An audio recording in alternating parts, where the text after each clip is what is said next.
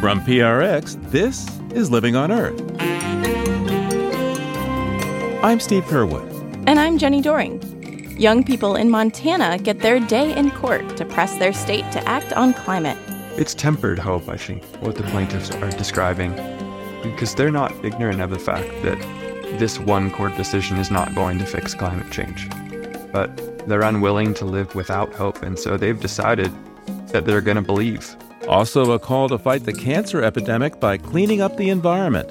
It's estimated that only 7 to 9% of global cancer funding goes toward prevention, and the rest goes toward treatment and cures.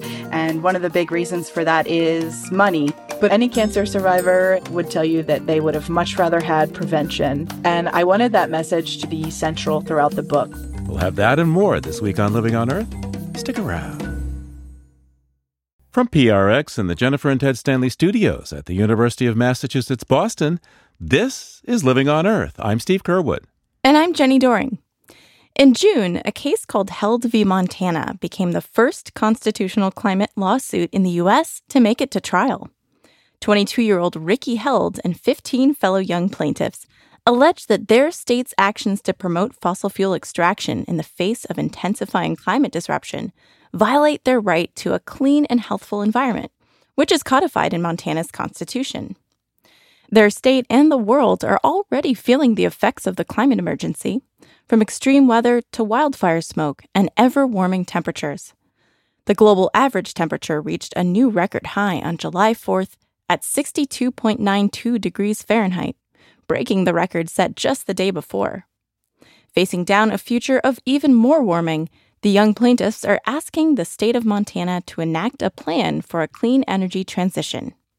Richard Forbes is an environmental journalist focusing on the intersection between climate change and mental health, and he's been covering the trial for our media partner, Inside Climate News. Richard joins us now from Missoula to discuss the case. Thanks for joining us. Thank you. So, Richard, you were actually in the courtroom every day of this trial.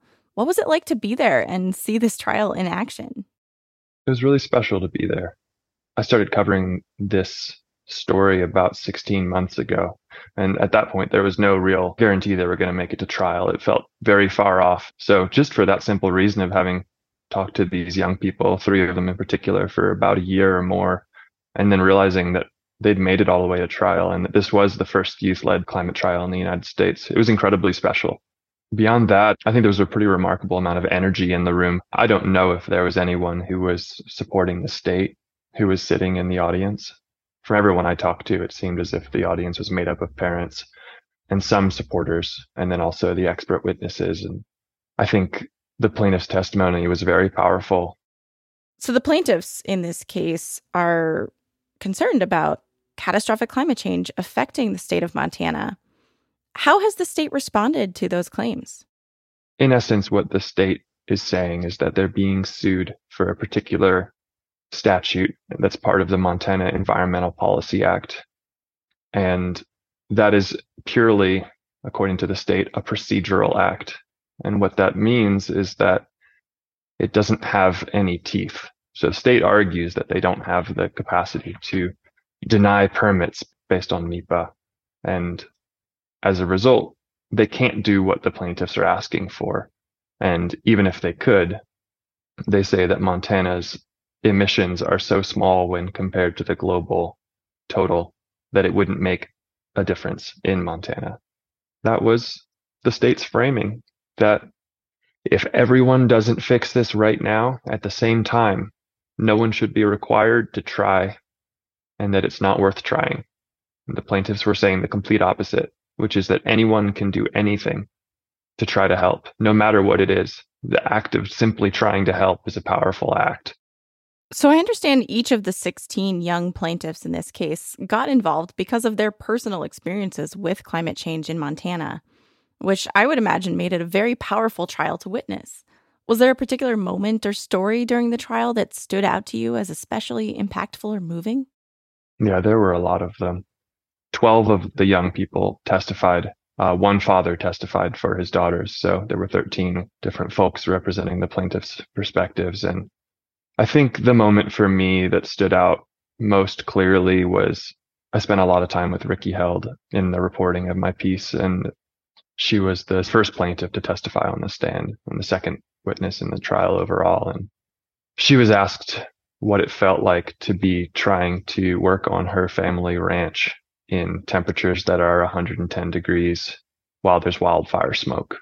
And it was very emotional to watch her as she tried to hold back tears because of how awful it is for her to be trying to to do manual labor fixing fences and managing the cattle on her family ranch in those types of temperatures. And she did end up breaking down while trying to describe what that feeling felt like.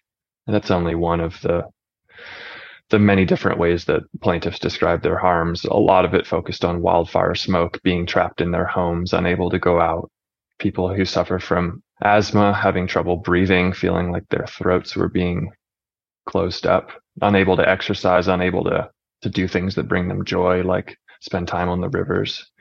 The plaintiff's testimony was hard to listen to. And it's at the same time, it's it's their lived experience. That's the lived experience of everyone who lives in Montana nowadays. You mentioned that Rikki Held, the lead plaintiff in this case, who the case is named after, is a young rancher in Montana. And um, that's a very traditional line of work in the state. I'm wondering to what extent do you think that connects with people in the state who might not otherwise really care or pay attention to a case like this? In many ways, her background is what I think folks think of a Montanan. She grew up riding horses, herding cattle out on the range, on her family ranch at 7,000 acres in southeastern Montana. And that's her story, and, and she's extremely proud of it. It's a huge part of who she is. She loves living there. It was incredible to be able to go spend some time with her on that ranch. And I hope that her story resonates with people across Montana. One of the biggest things that I heard from Rikki and some of the other plaintiffs I spoke to is that they feel very strongly they're not fighting for any political background or for any political perspective. They're trying to protect their state and they're trying to fight for Montanans. And they want to protect Montanans, no matter their background, no matter where they come from. I don't know how that would resonate with other folks, but I hope they hear what the kids are trying to say. So, Richard, to what extent were there any surprises in the courtroom? I think I had a, a particular perspective on this lawsuit that's somewhat unique in that I've been following it for more than a year. And so a lot of my experience following this case has been trying to understand what arguments the defense was going to make and trying to figure out how effective those would feel. And I think the thing that I was most surprised by when coming into the courtroom is that the state did not have the most compelling argument. The defense, and I think this was a legal strategy, they decided really not to wade into the climate change issues whatsoever. They had a scientist, Dr. Judith Curry, who had been brought in for a deposition who was expected to question some of the numbers of the plaintiff's experts and who was expected to call into question some of the representations about how climate change is affecting both the plaintiff's health and the state of Montana. And the defense decided not to call her to the stand. So what the state did do is they brought two different employees of the Department of Environmental Quality to be very specific about what the Department of Environmental Quality actually permits and what authority they actually have and to be clear, that's quite limited. And then they brought an economist named Terry Anderson, who was asked to compare the numbers between Montana's greenhouse gas emissions and the global greenhouse gas emissions. And he represented certain numbers during his testimony to the state, which was about five to eight minutes at most. And it was intentionally small. That's what it felt like because under cross examination, Terry Anderson was unable to to say exactly where he'd gotten the numbers from. And he claimed in particular that there was 2022 information that was available from a particular government agency. And the plaintiffs then revealed that that data has not yet been published. So it is a real mystery as to where he got his data specifically. And I think that characterizes how the entire experience of being in that courtroom felt is that the plaintiff showed up extremely prepared with a really beautiful presentation. It was easy to follow. And they presented over five days a really compelling argument. The defense presented their case in one day. Richard, climate change is one of the most daunting challenges we face. How much hope are you hearing from the young people involved in this case? It's tempered hope, I think, what what the plaintiffs are describing, because they're not ignorant of the fact that this one court decision is not going to fix climate change. At the same time, and this was put different ways by different plaintiffs, but they're unwilling to live without hope. And so they've decided that they're going to believe that changes can be made, that they could have a future that they want. They could have a future that is healthy and that isn't characterized by wildfires and by extreme drought and by the rivers drying up. They are aware that that's a possible future. And they've decided that they're going to feel hope. And every single one of them, when they finished their testimony, was asked by the plaintiff's attorneys, what would it mean to you if you succeeded in this case? And they, they each said in different ways, I would feel hope. Not that everything can be fixed necessarily, but what they were saying is, uh, I feel hope that my state is listening to me, that people are listening to me, that changes can be made. So, whether or not the youth plaintiffs actually win this case, to what extent do you think they've won in a way just by speaking up? When I got involved in this story, I saw two different options for how I was going to cover it.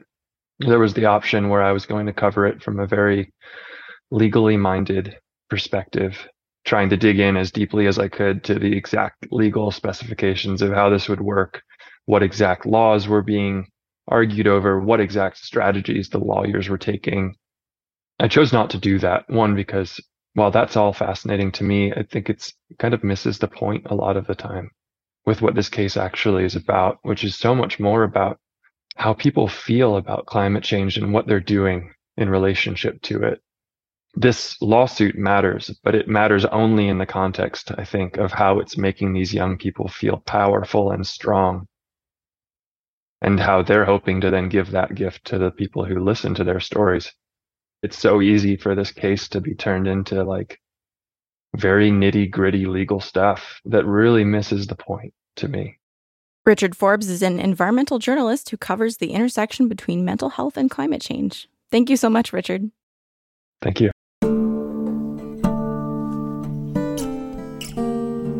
Coming up, climate change is wreaking havoc on deep ocean currents. Keep listening to Living on Earth. Living on Earth's fiscal year just wrapped up. If you made a donation, thank you for your support. And if you're still considering a gift, it's not too late. There's still time. Visit LOE.org now to help Living on Earth continue our ongoing work, providing you with balanced, in depth environmental news and analysis. That's LOE.org and click donate.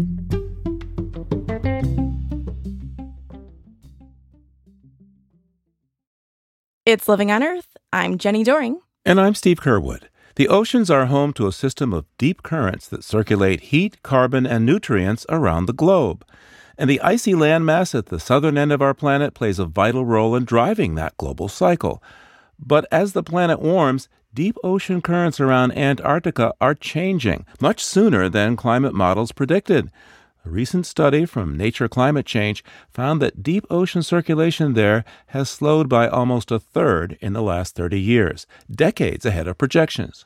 Here to tell us more is lead author Kathy Gunn, a physical oceanographer from CSIRO Environment, who joins us from Hobart, Tasmania, in Australia. Welcome to Living on Earth, Kathy. Thank you for having me. I was, well, frankly, astonished to see that your research shows that Antarctic ocean currents are slowing much faster than predicted. What's going on? Yes, so we had a study where we used observations to look at the Antarctic currents over the past 30 years or so. And we found this slowing of the circulation of about 30%. And that's something that wasn't predicted to happen by climate models until about 2100 and more recently by a model which had more realistic change in the ocean circulation. And they don't see it happening until around 2050. So, observational study suggests that the impacts from climate change are running a little bit ahead of schedule. So, uh, talk to me about why the Antarctic Ocean currents are slowing down. Of course. So, around Antarctica, there's this very salty, very cold water formed. And because it's very salty and cold, it's very dense and it falls off the Antarctic continental shelves and into the deep ocean. And by that falling, it creates these currents. And those currents go on to fill the rest of the ocean and they lie at the bottom and they take about 40% of the ocean volume. So they're very cold and you can't really get them any colder, so they're fixed there. But you can change their salinity at their source. And what we've seen is a freshening. So that makes these waters less dense and less heavy, so they're less able to sink. And that is effectively what's creating this slowing of those deep ocean currents. How concerning is this? I mean, what could long term consequences for this uh, change, this slowing of the deep ocean currents in Antarctica, what could it look like? So, on the long term, the consequences of this slowing is that we will start to see a decline in the health of our oceans these deep ocean currents take oxygen down to the bottom of the ocean, where there will be creatures there that need the oxygen to survive. And with the slowing of the currents, there's less oxygen going to the deep ocean. So those creatures will have to change their behaviors or adapt where they're foraging for food to be able to survive. In a similar way to you don't want an aquarium to stagnate. Over time, with this continued slowing, we'll see the ocean begin to stagnate. And that's as the oxygen doesn't reach the bottom. And also, these deep currents, they can stir up nutrients that have fallen from shallower places down to the bottom. But with the slowing of, of that deep ocean current, we'll see less of that stirring and refreshing. So the ocean will begin to stagnate. Um, but that will play out over centuries or so. Or maybe a little bit faster now as we see that these changes are coming a little faster than we thought. Yeah, exactly. So we might already be starting to see some of these changes and we just don't really know exactly what's happening down there. What do you see as the relationship between these slowing Antarctic currents and climate disruption? The ocean as a whole plays a really important role, a critical role in uh, redistributing heat and carbon around the Earth. And these currents that we've been talking about are the deepest part of that ocean circulation. And if you start to get uh, changes in one part of that circulation, because it's all connected, we would expect to see changes in the whole circulation system, which is what we call this overturning circulation, just really a north south movement of water.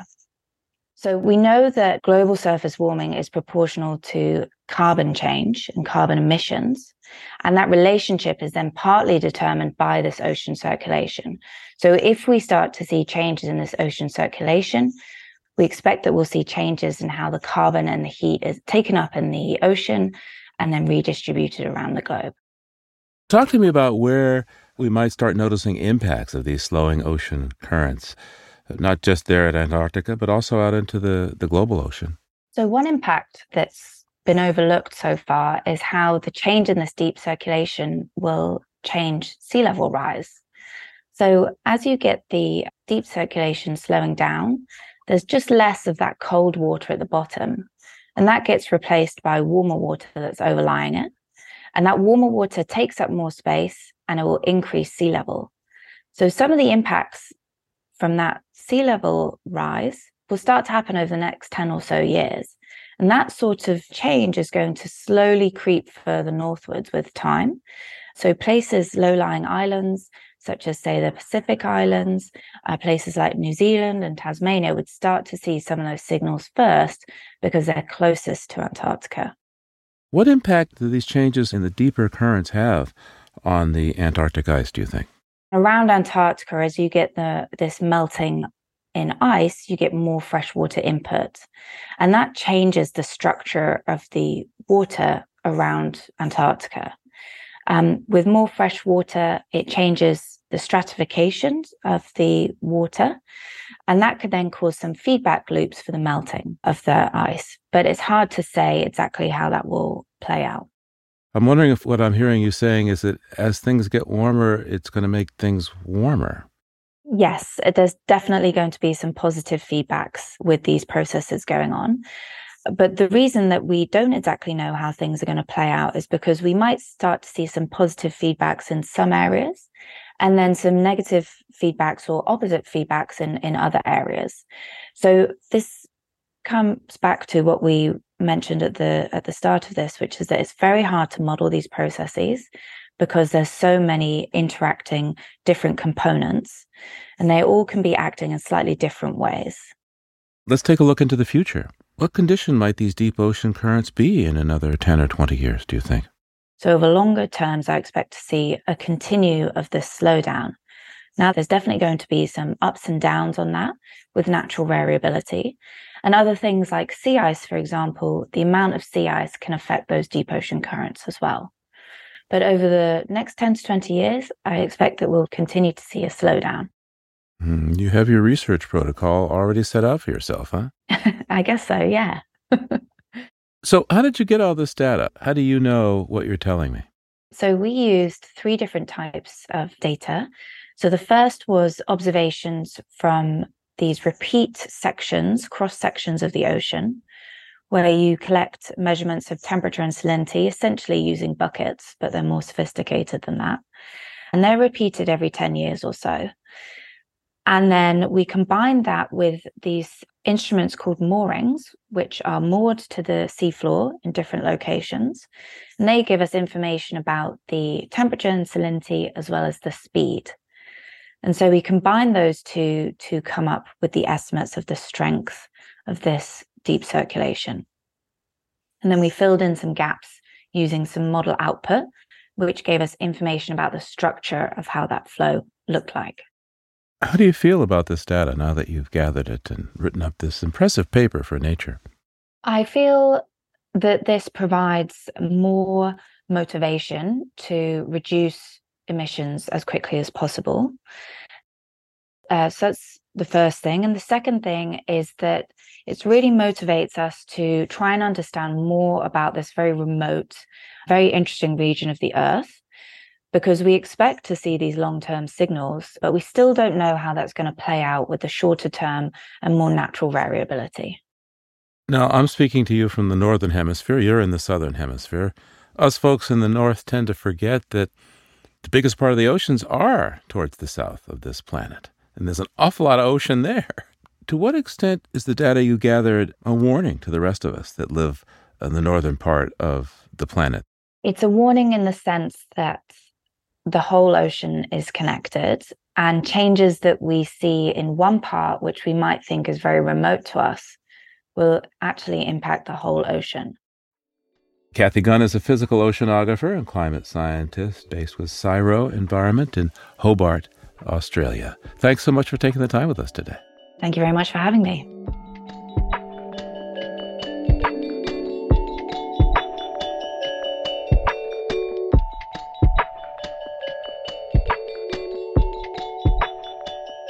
President Richard Nixon declared a war on cancer when he signed the National Cancer Act in 1971 and unleashed a wave of oncology training programs across the country. Now, more than 50 years later, treatments are better than ever, but cancer is still the second leading cause of death in the U.S., claiming the lives of one in five men and one in six women. And according to a 2008 study by a team at MD Anderson Cancer Center in Texas, more than two thirds of all cancer cases are linked to preventable environmental causes, including chemical exposure. Yes, and since the 1970s, more than 87,000 chemicals have been approved for commercial use in the U.S., but only around 1,000 have been studied for their potential to cause cancer.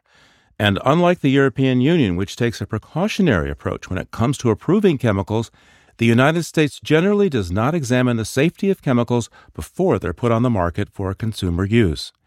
But there are scientists and leaders across the U.S. advocating for stronger chemical regulation as a means of cancer prevention, as Kristina Marusic points out in her book, A New War on Cancer The Unlikely Heroes Revolutionizing Prevention. Kristina is a journalist for Environmental Health News and joins us now from Pittsburgh, Pennsylvania. Kristina, welcome back to Living on Earth. Hi, thanks so much for having me. So, when President Biden came into office, he announced a war on cancer. How does that compare to the new war on cancer you're talking about here? Biden's war on cancer is a big influx of funding for mainly cancer treatment and looking for cure for cancer, which is important and worth pursuing. But my book really focuses on cancer prevention and the new federal cancer moonshot plan does talk about prevention in a more meaningful way than it has in the last 50 years. So that's an exciting new development. But I'm still hoping to see more of a focus on prevention than we have in the past. I get the impression from reading your book that we spend an awful lot more on treating and trying to cure cancer than dealing with prevention. I'm wondering to what extent is that related to where the money is? That there's big money to help cure older people, perhaps, who have a lot of money, and there's not a lot of money to help prevent cancer in kids and other people have so much risk. So right now it's estimated that only 7 to 9% of global cancer funding goes toward prevention and the rest goes toward treatment and cures.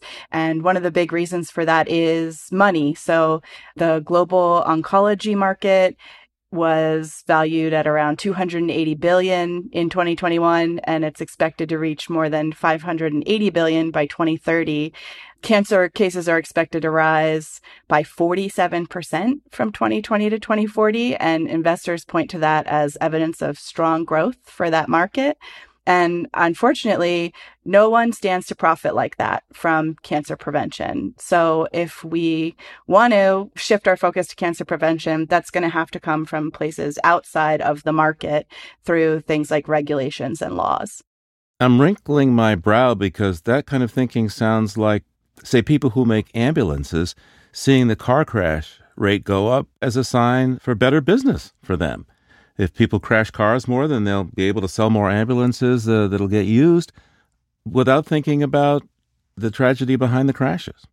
Yeah, it's a little distasteful, isn't it, to think about people profiting off of cancer treatments. But unfortunately, that's where the money is. And if we think about this you know, if this was an actual war, this would be like spending 91% of our budget on treating soldiers who came back from the battlefield wounded and only 9% of our funding on offensive or defensive measures that could stop them from getting hurt in the first place. So it's not a great strategy, which is why my book is advocating for a bigger focus on prevention, specifically preventing our exposure to cancer causing chemicals in our everyday lives.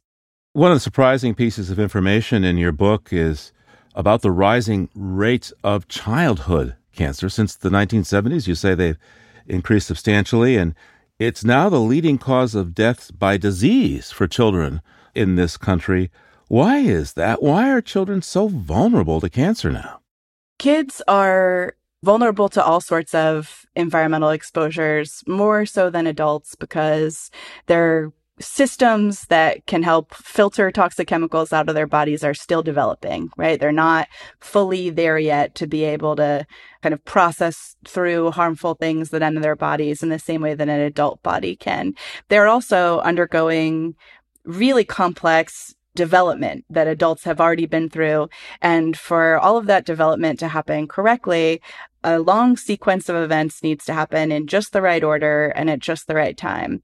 And so when there's a disruption to those processes, kids are more sensitive to those disruptions than adults are. There's also this growing body of research that suggests that parents' exposures, both before and during pregnancy, can play a big part in not only childhood cancer risk, but also the risk that their kids will develop cancer as an adult.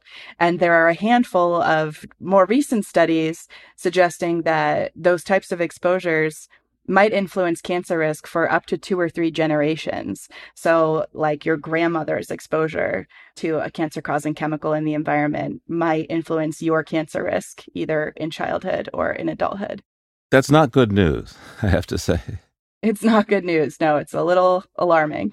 Kristina, why do you think it was important to include the stories of the scientists and doctors that are working on uh, cancer prevention as you tell your story?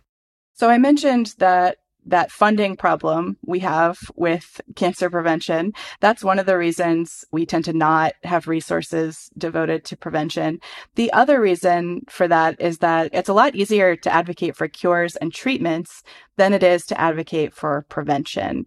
So when you're advocating for a cure or a treatment for cancer, you can put the face of a mom or a cute little kid on the poster or on the t-shirts or on the Facebook page, someone who's battling cancer. And it's really easy to get people to feel empathy and want to join the fight and help them out because how could you not? And when we talk about prevention, it ends up being really data heavy. So there's a lot of statistics and there's a lot of long-term trends in cancer rates. And it's just the nature of prevention that you don't get to know whose cancer you prevented. So you don't get to meet the person whose life you saved or get hugs from the family you spared from going through a cancer diagnosis and going through the process of getting treatment. And that's why I wanted to include these stories in my book. So I profiled people who are advocating for cancer prevention because I really wanted to humanize this story and try to put a face to cancer prevention. And I also found that as I was reporting on this topic as a journalist, the more I learned about these people who've devoted their lives to this work, the more I felt hopeful about our ability to do something to change this and the more it made me feel inspired to want to get involved and help out. And so I hope it does that for readers too. Now, throughout your book, you point to a few scientists or some leaders who are working hard to bring awareness to cancer causing chemicals and push for legislation or other steps to phase them out. Could you please walk us through the Ami Zota story? Sure. Ami Zota is a public health researcher and professor at Columbia University's School of Public Health. And her story is really interesting. So her background long before she became a professor. She's a second generation Indian American who grew up in rural North Carolina. And she told me that as a kid, she never imagined that she would be a scientist or a professor, in part because she'd never seen any women who looked like her in those kinds of roles. Ami's life has been wildly different from the lives of previous generations of women in her family. Her mom grew up milking cows and water buffaloes in a rural part of India. And Ami's mom stopped going to school after fourth grade so she could stay home and help raise her seven siblings. And then at a young age, she entered into an arranged marriage with Ami's dad. And Ami's dad worked the night shift at their village gas station, but he wanted more than the opportunities their hometown could offer. And he'd always been really good at school. So he applied for scholarships and he got one to go to medical school in a nearby city. And eventually, Ami's dad moved to the United States to finish up his medical residency at a hospital in Chicago. And he sent for Ami's mom a year later. When she first moved to the States, Ami's mom didn't speak a word of English. She told me it was really difficult, tough for her mom to adjust. She was still really close with her family and she was really homesick. And soon after, the family moved to rural North Carolina, where Ami grew up. And she shared with me how hard it was being the only Indian American that most of her classmates and her teachers had ever encountered. She shared one story about a friend coming over to play once when she was very young, and her grandparents were visiting from India. And the friend got so scared of Ami's grandparents that she started crying. She shared that one of her teachers consistently mispronounced her name as Army. And all of these experience really helped shape the work that Ami does now as a researcher and as a professor.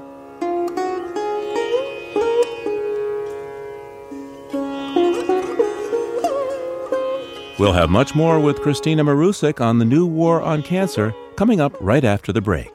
Stay tuned to Living on Earth. Support for Living on Earth comes from Sailors for the Sea and Oceana, helping boaters race clean, sail green, and protect the seas they love.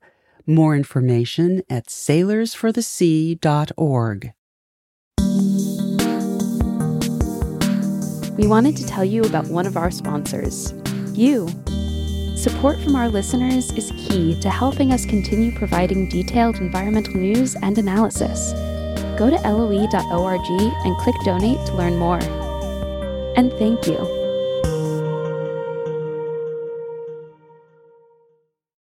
It's Living on Earth. I'm Jenni Doering. And I'm Steve Curwood. We're back now with our conversation with Kristina Marusic about her book, A New War on Cancer The Unlikely Heroes Revolutionizing Prevention. Before the break, we heard the backstory of one of those heroes, Ami Zota, who teaches public health at Columbia University. So, Ami is noted for her work in cosmetics and other risks from endocrine disrupting chemicals. In fact, she's been on the Living on Earth broadcast.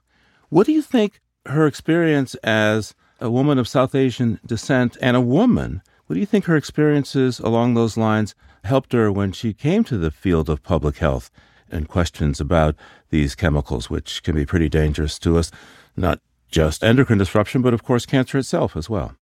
Ami was one of the first researchers to frame those disproportionate exposures of toxic chemicals in beauty and personal care products among women of color as an environmental justice concern.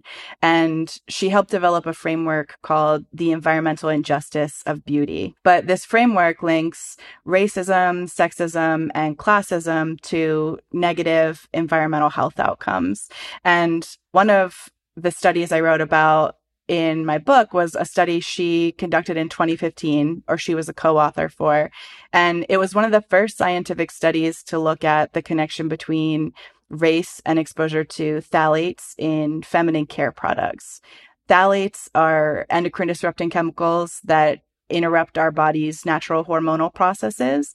And exposure to phthalates is linked to lots of negative health impacts, including things like obesity, reproductive harm, lowered IQ, and cancer.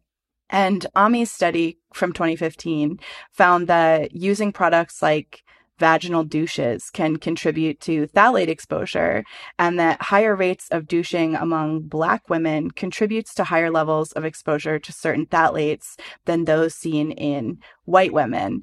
But Ami's work is really revolutionary because she didn't just discover that link. She also insisted in her paper that we need to contextualize why practices like vaginal douching are more prevalent among Black women.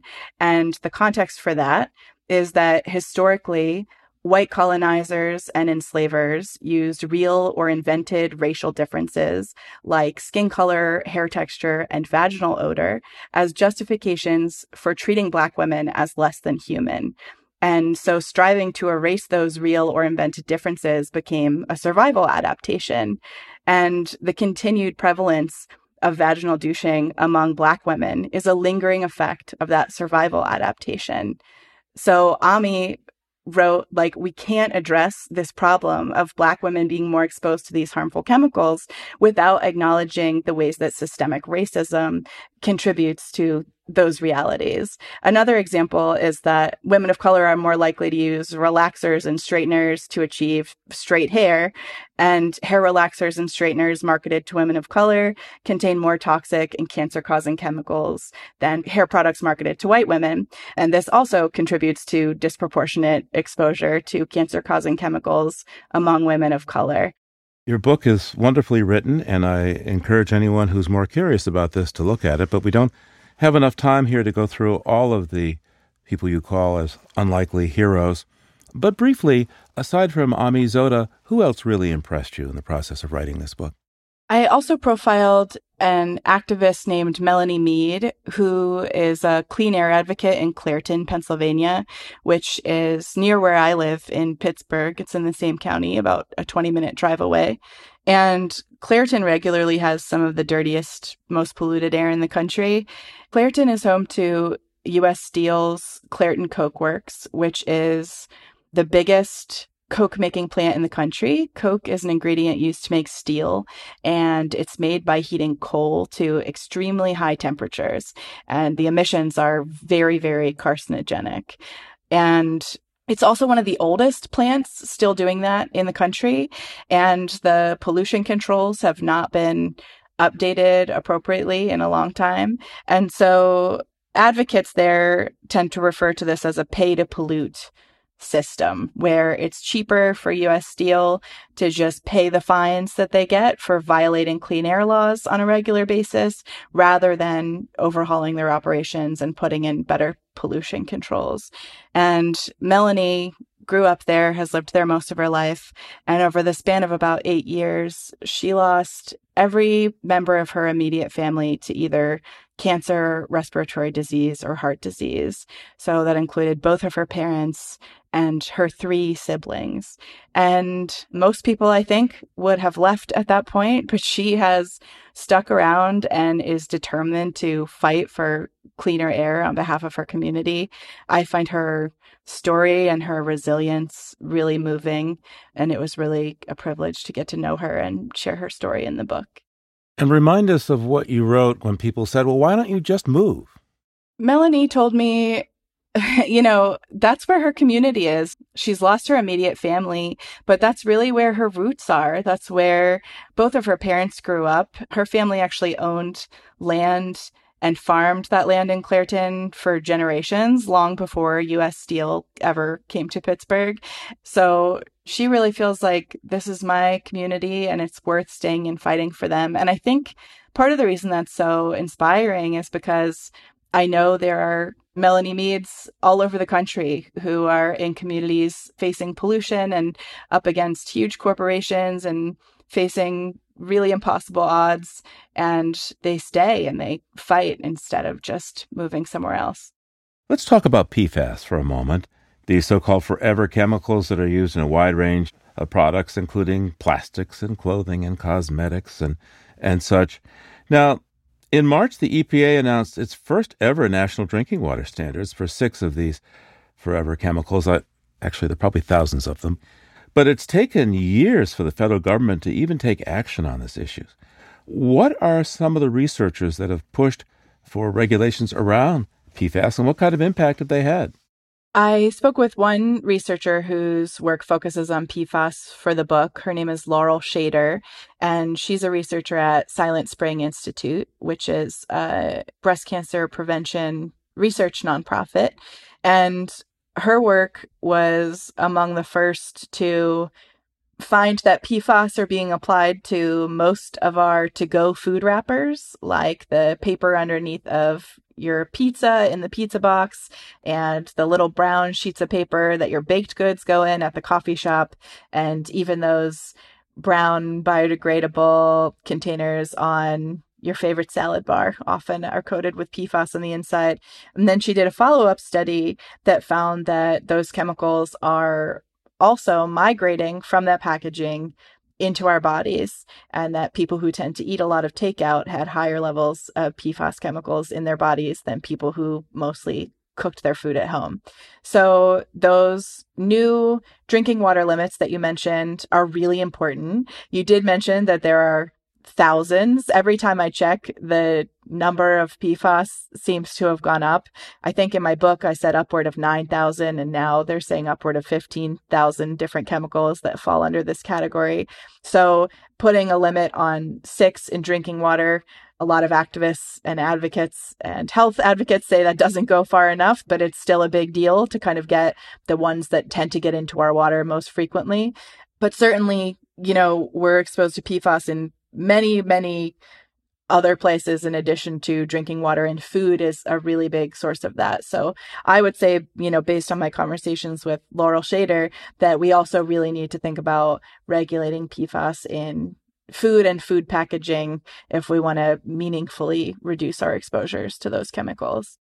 Throughout your book, The New War on Cancer, The Unlikely Heroes Revolutionizing Prevention, you tell us the story of Barry and her struggle with cancer. She's a young artist. I guess she grew up not too far from where you are in Pennsylvania. What sort of cancer did she experience, and why did you tell Barry's story? Barry was diagnosed with breast cancer at the beginning of the COVID 19 pandemic. She got her diagnosis in March 2020. So she had a particularly difficult experience going through her cancer diagnosis and treatment because she was mostly alone because the world was in quarantine. And I wanted to include Barry's story in the book because it felt important to include a portrayal of what we're trying to prevent. So we've gotten very good at treating cancer thanks to all of that funding that goes toward cancer treatment and prevention that we discussed. So, a lot more people survive cancer today than did in the past, but treatment is extremely difficult. It's painful and it's scary and it's traumatic. And cancer survivors can have lifelong health complications related to the disease or the treatment they get for it.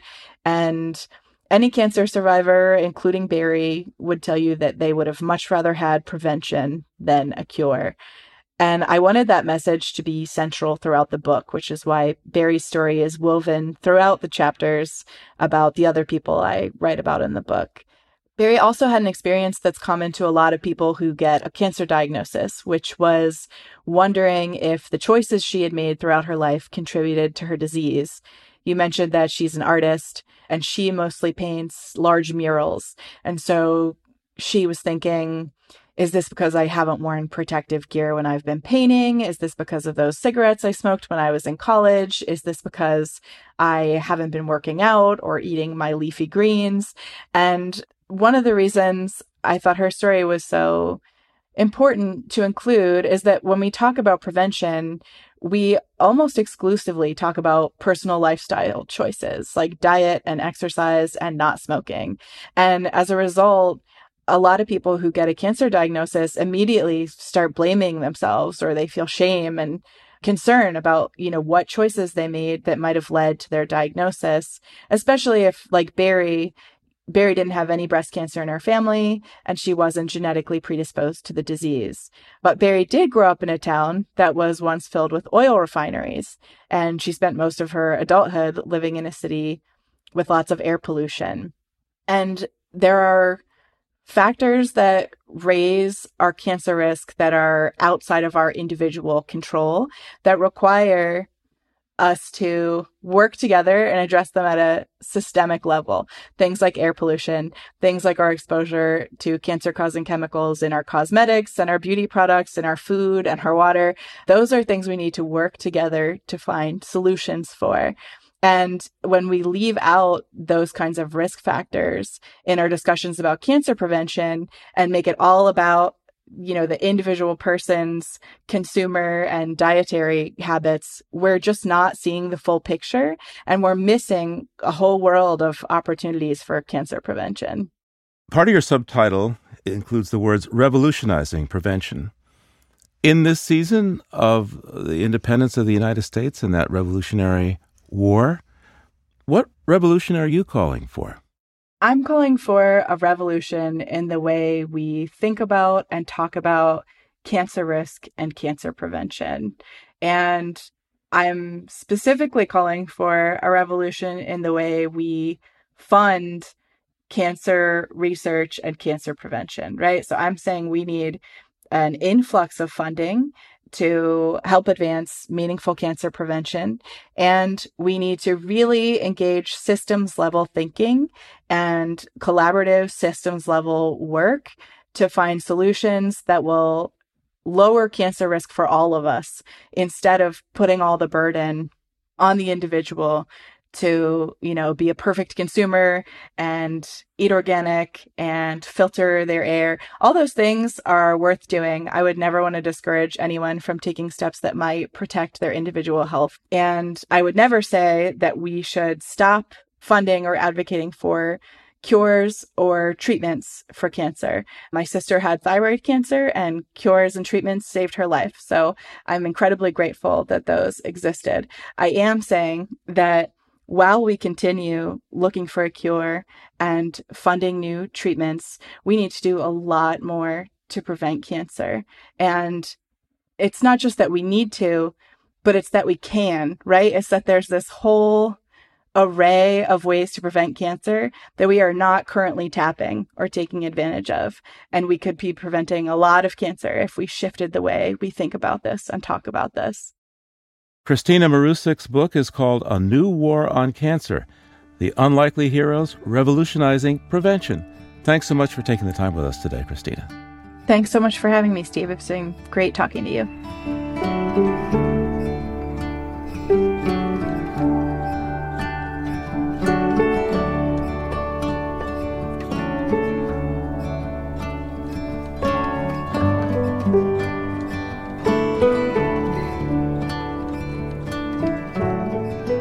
Next time on the show, the chasing arrows symbol gives consumers unrealistic expectations that our yogurt tubs, takeout containers, and bubble wrap will be made anew. The symbols on the bottom of plastic bottles and containers are called resin ID codes, and they were created to identify the type of plastic resin that the containers are made of. But the symbol isn't really meant to convey whether something is recyclable. It's just meant to tell you the resin number. And it doesn't necessarily mean that it can be recycled in your community.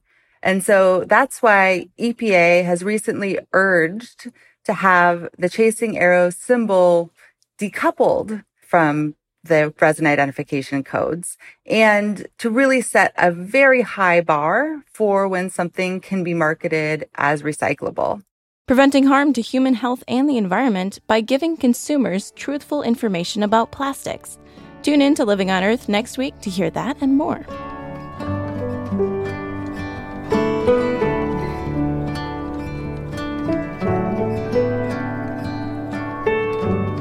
Living on Earth is produced by the World Media Foundation.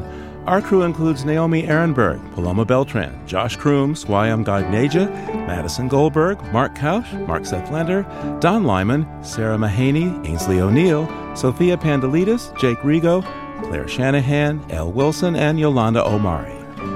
We bid a fond farewell to Bobby Bascomb and thank her for her many years covering the environment and climate change for Living on Earth, from the Brazilian Amazon to Puerto Rico. Tom Tiger engineered our show. Allison Lirish Dean composed our themes. You can hear us anytime at LOE.org, Apple Podcasts, and Google Podcasts. And like us, please, on our Facebook page, Living on Earth. We tweet from at Living on Earth and find us on Instagram at Living on Earth Radio. And you can write to us at comments at LOE.org. I'm Jenni Doering. And I'm Steve Curwood. Thanks for listening. Funding for Living on Earth comes from you, our listeners, and from the University of Massachusetts Boston, in association with its School for the Environment, developing the next generation of environmental leaders, and from the Grantham Foundation for the Protection of the Environment, supporting strategic communications and collaboration in solving the world's most pressing environmental problems.